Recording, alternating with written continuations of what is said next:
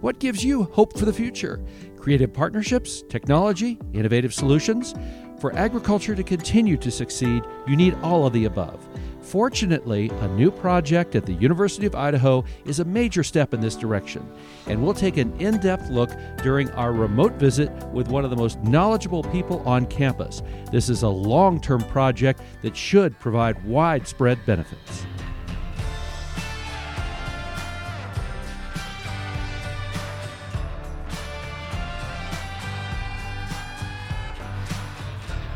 Welcome to Redox Grows, an in depth look at key issues affecting agriculture. I'm your host, Jim Morris, with Redox Bionutrients in Burley, Idaho.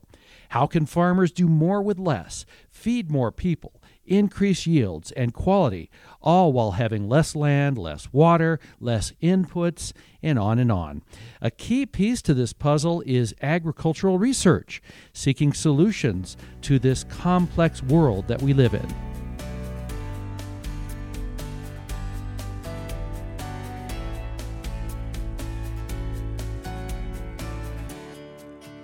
We know the challenges that exist in agriculture, so let's look at one reason for optimism. The University of Idaho's CAFE project stands for the Idaho Center for Agriculture, Food, and the Environment. To learn more, I'm visiting with Michael Parrella, Dean at the university's College of Agricultural and Life Sciences. Thanks for your time, Dean Parrella. I appreciate the opportunity. So, Michael's been dean at the university since 2016. He has a BS in animal science from Rutgers and an MS and PhD in entomology at Virginia Tech. He's also spent decades in agricultural research, including at UC Davis and UC Riverside. And I want to start with just a basic question How vital is it through this project and others to keep farmers farming, to keep agriculture viable? So I think as we look to the future, there's going to be some really tremendous demands about agriculture. It's very clear we have a burgeoning global population that has to be fed. What we're going to have to do is look at, I guess we'll call it more intensive farming. In other words, we really can't bring more agricultural land into productivity. So we're going to have to, in a sense, have the same amount of acreage, let's say, but produce more food from that acreage. I think those are tremendous challenges for farmers to do that. I think there's got to be research and technology that's going to advance to, to sort of uh, allow farmers to do that. And at the same time, there is this the environmental sustainability of that also that has to be taken into consideration. So when you consider all these things, uh, there are going to be some real challenges for agriculture, and I believe the CAFE project is focused on solving some of those problems. And another real piece of this is that whatever is available to farmers has got to be economically viable for them. In other words, they can't adopt practices that, in a sense, are are going to put them out of business, right? So there's the, economic equation that's huge in all of this. And again, that is encompassed in what CAFE is all about. I'm so glad you mentioned that because at the end of the day, if farmers can't be profitable, it's not going to work for agriculture and everyone will suffer, farmers and consumers. So let's talk specifically about the CAFE project. When it's completed, it'll be the country's largest and most advanced research center targeting the dairy and allied industries. And there's a lot of components to this project. So, your thoughts on CAFE, its unique nature, and how it will help? So I'm all about developing signature programs for the University of Idaho, and I think this will be a signature program that will have impact not only in Idaho, but I think from a regional perspective, from a national perspective, and I look at this as having international impact as well. So some of the goals of CAFE, which is really, I, I would say, viability, a sustainable agricultural production for, for not just the dairy industry, but for broadly for agriculture. You know, that's manifest in what CAFE is is all about. So we will have the largest research dairy in the country, and and in a sense, just because it's large, you know, that doesn't mean it's you know, it sounds good, right? But but the the reason it's the largest research dairy is that it reflects the size and I think the complexity of dairies in Idaho. The average size of a dairy in the Magic Valley and in the Treasure Valley are more than 1,500 cows per dairy. So you really can't have a dairy with 100 cows and expect research being done there, especially environmental research that is going to address the, the needs of, of that industry, right? You've got to have a scaling factor that's equivalent so that hopefully research done at cafe can be extrapolated to production dairies in the area. So, so that's first and foremost. The other unique aspect of this large dairy is its connection to agriculture. So we'll have what's known as a demonstration farm adjacent to the dairy. Uh, it will be close to a thousand acres when all is said and done, and it will look at the different crop rotations that occur in the Magic Valley. And I'm not sure people understand the complexity of our agricultural production. I mean, it's it's remarkable. We grow um, almost 180 different crops in Idaho, and just think about the the some of the crop rotations in the Magic Valley, and I really can't even do it justice. But but certainly it's potatoes and it's sugar beets and it's wheat and it's barley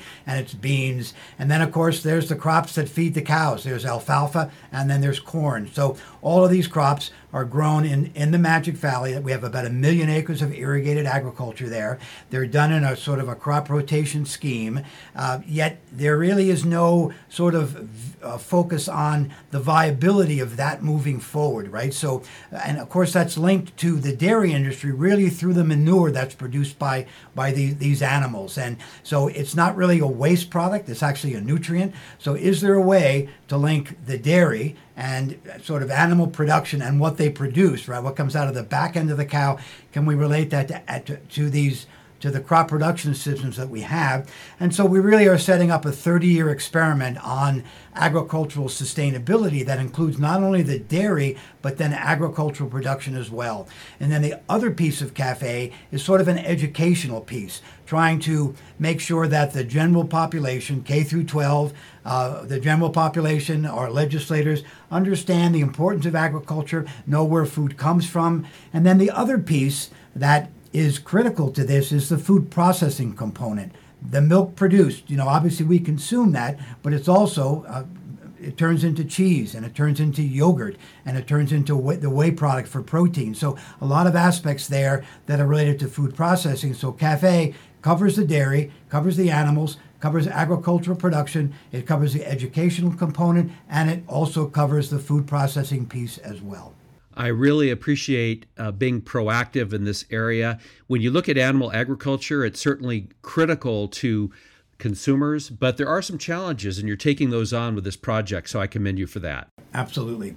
And when you think about dairy cows, on the one hand, they're astonishing, and, and, and at the same time, it makes you realize what we're what we're dealing with. So, so the average dairy cow and, and again, there's going to be variation. Let's say it weighs between 850 and 1,000 pounds. So that's a fairly large animal. They produce about three and a half gallons of urine a day and about 60 pounds of manure a day. We have 400,000 producing dairy cows in the Magic Valley.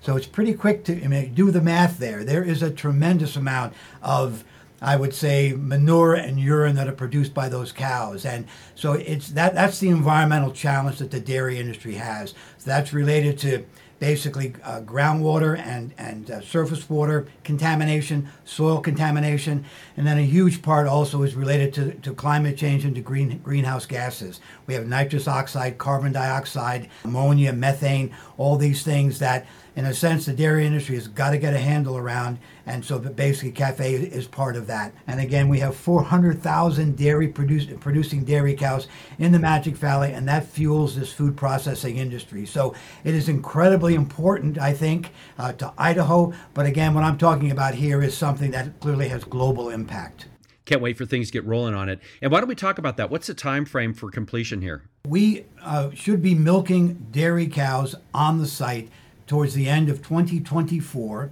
We expect the dairy really to be fully operational from a research perspective by 2026. So that's sort of the, the time frame for the for the construction.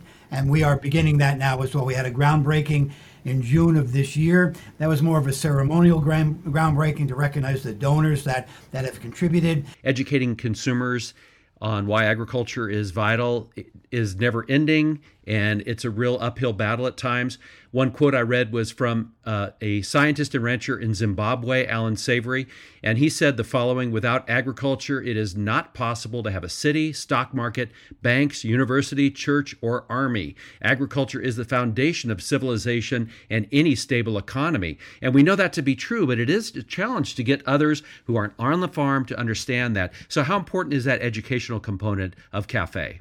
Well, I think you said it very well. I, it, it, it is hugely important. And And unfortunately, I think we've lost a narrative around agriculture. I think, for the most part, the American public does not recognize, you know, how abundant food is, how diverse it is, how nutrition it is, uh, and how available it is, and how inexpensive it is as well, right? If you look at what you know the average cost of the consumer for food in the, in the U.S., it's it's much less than in many other parts of the world. We kind of take that for granted, and obviously the crisis that we're facing now globally with the situation with Russia and Ukraine, I, I don't think a lot of people realize that Ukraine is the wheat breadbasket for the world, and suddenly you shut off that sort of production, and then it also magnifies the the, the interconnectivity and the global economy that is agriculture. And so, so in that sense, I think you know perhaps the, the general public is beginning to understand how important agriculture is, and we're behind the eight ball here. We've lost that narrative. I think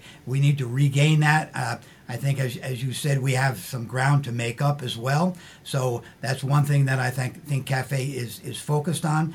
It's unfortunate that, that agriculture seems to be vilified, right? Instead of you know all those positive things that I that I mentioned, and I do believe that you know our dairymen, our farmers, they are stewards of the environment. They you know they care about sustainability. They care about the, these animals. They care about soil and water. And and to think otherwise, I think does them a huge disservice. So you know in that sense, we need to sort of right the ship there and you know talk about the positive things that that agriculture is doing in order to be sustainable, caring about water, caring, caring about soil, caring about caring about the climate, and also you know uh, looking at dairy and looking at meat consumption, looking at potatoes. You know how beneficial that is, how important that is in people's diets, and you know in a sense, almost anything can be negative if it's consumed in too much quantity. But at the same time, a balanced diet, you know, considering the components of what agriculture can contribute to that, can be really important for people's health. So this is connected to, I think, a healthy population as well. So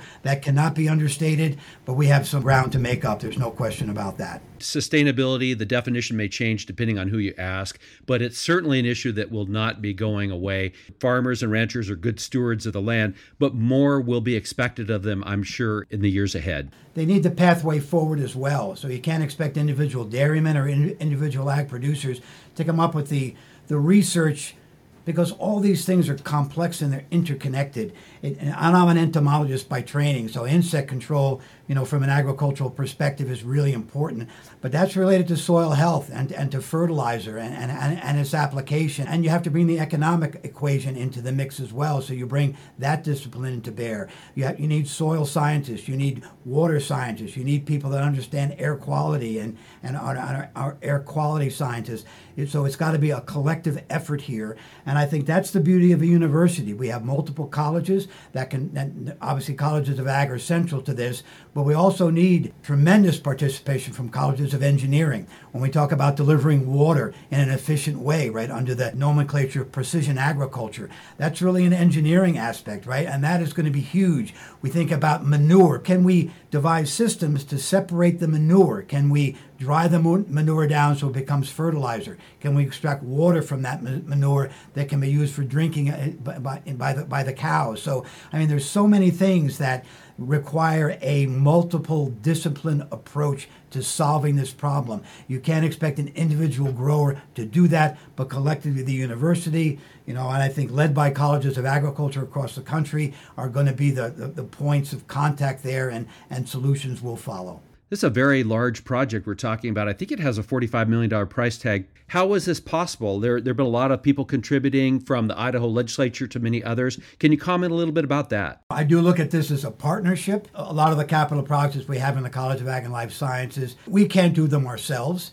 Uh, the, the, state legislature, uh, they can't do it themselves. The industry cannot do it themselves. You know, private growers can't do it. So collectively, if we can pool resources and we have some common ground to stand on, you know, collectively we can we can move mountains. So I think Cafe is an excellent example of that. Uh, really starting off with the legislature, putting in literally millions of dollars into this facility. The, the campus and the college also putting millions of dollars in. Uh, the Idaho Dairymen's Association, uh, other other entities, I guess, in the state, as well as the food processing industry. Uh, they also have contributed. And so, in a sense, that really gets us to that that $45 million price tag that you that you talked about. You know, we have some big donors, and it's worth uh, pointing them out. You know, for example, the Simplot company has given a million dollars in support of Cafe.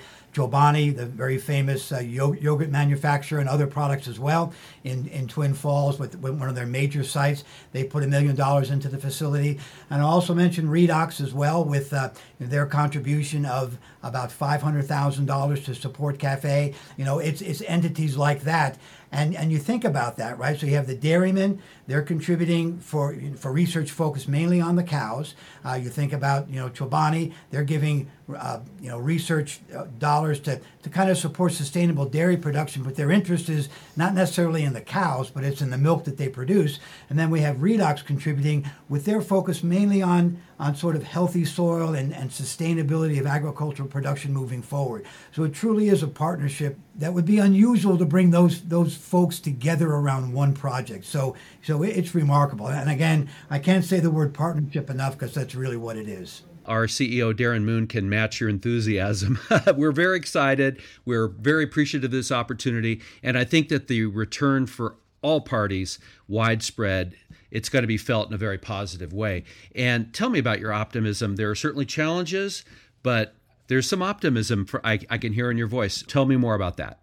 There are some really exciting scientific uh, challenges and opportunities that this represents. And so, in a sense, you're contributing to basic science and trying to understand some of the complexities that go on, and just thinking about soil health, right? What, what, you know, what is a healthy soil? And I always like to think of it as cities in the soil, right? There's there's insects, there's other arthropods, there's obviously there's a microbial community, there's soil structure, you know, all these things that you know that are exciting to investigate, and and you have to have an understanding of that. So if you're going to you know maximize your crop productivity and yields you have to have an understanding of that. There's no question.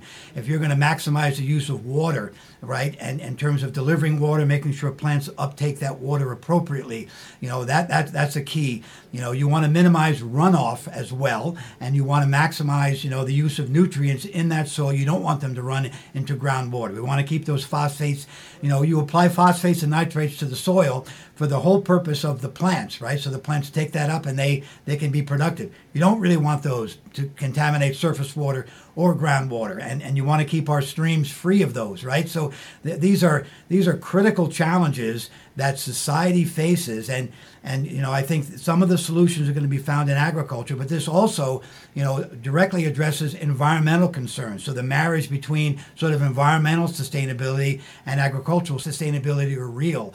And so it brings together different disciplines and different colleges to solve complex problems. And I think that, that that's that's very exciting. And ultimately the industry and I would say society as a whole are going to benefit from that. You feel it in your gut that agriculture in America will continue to excel despite these challenges? Absolutely. The farmers in the United States, you know, they are a special group of individuals. And I think now one, one farmer produces enough food for almost 180 people, I think, so, something of that magnitude. It's really incredible. I don't think they get enough credit for that.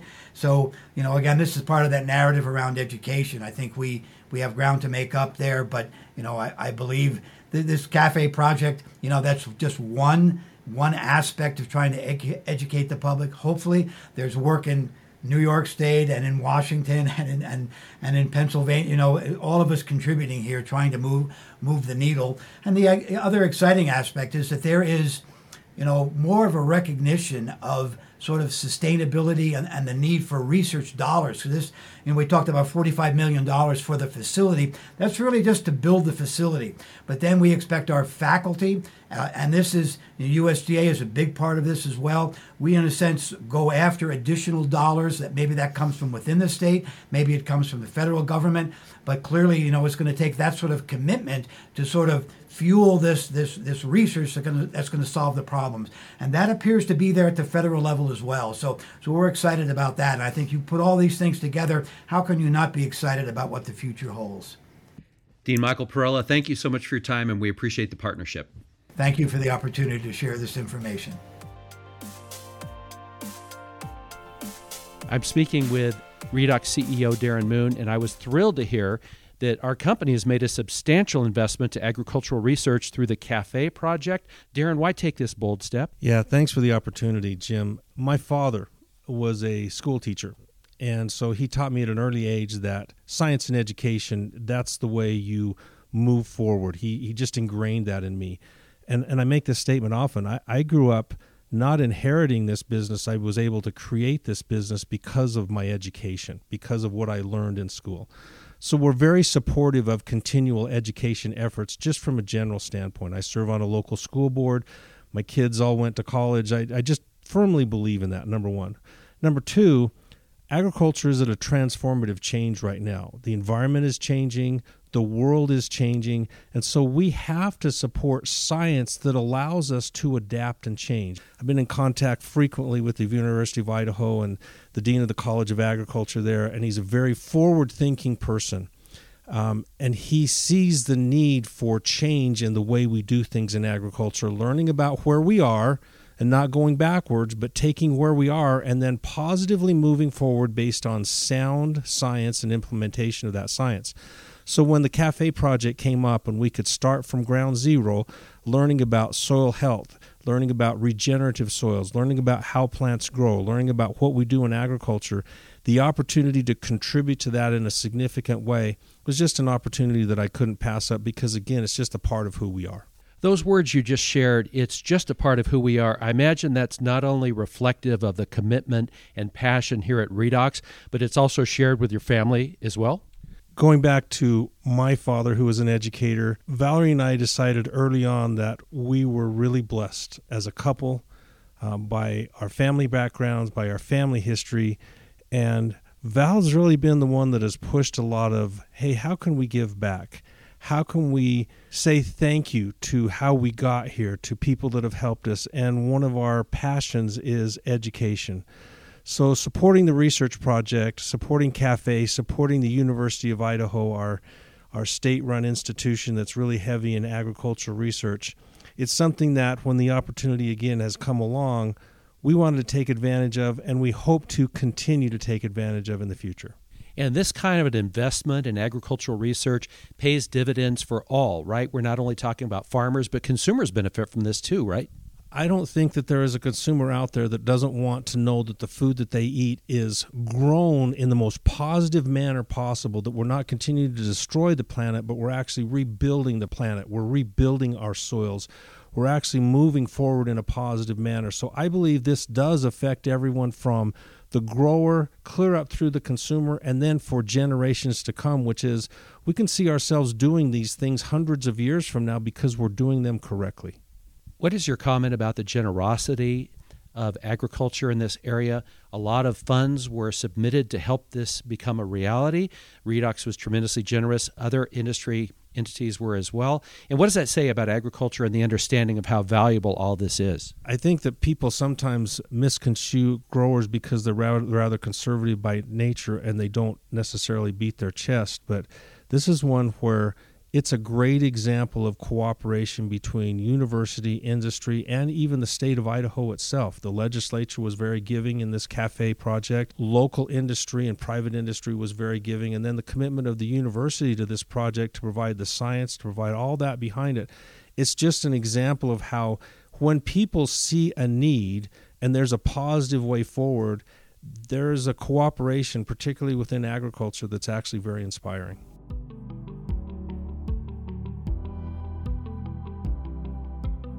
That will wrap up this episode. Thank you to Dean Michael Parrella and Darin Moon for their time and comments. We will keep you posted. We plan on several additional stories on this exciting project at the University of Idaho.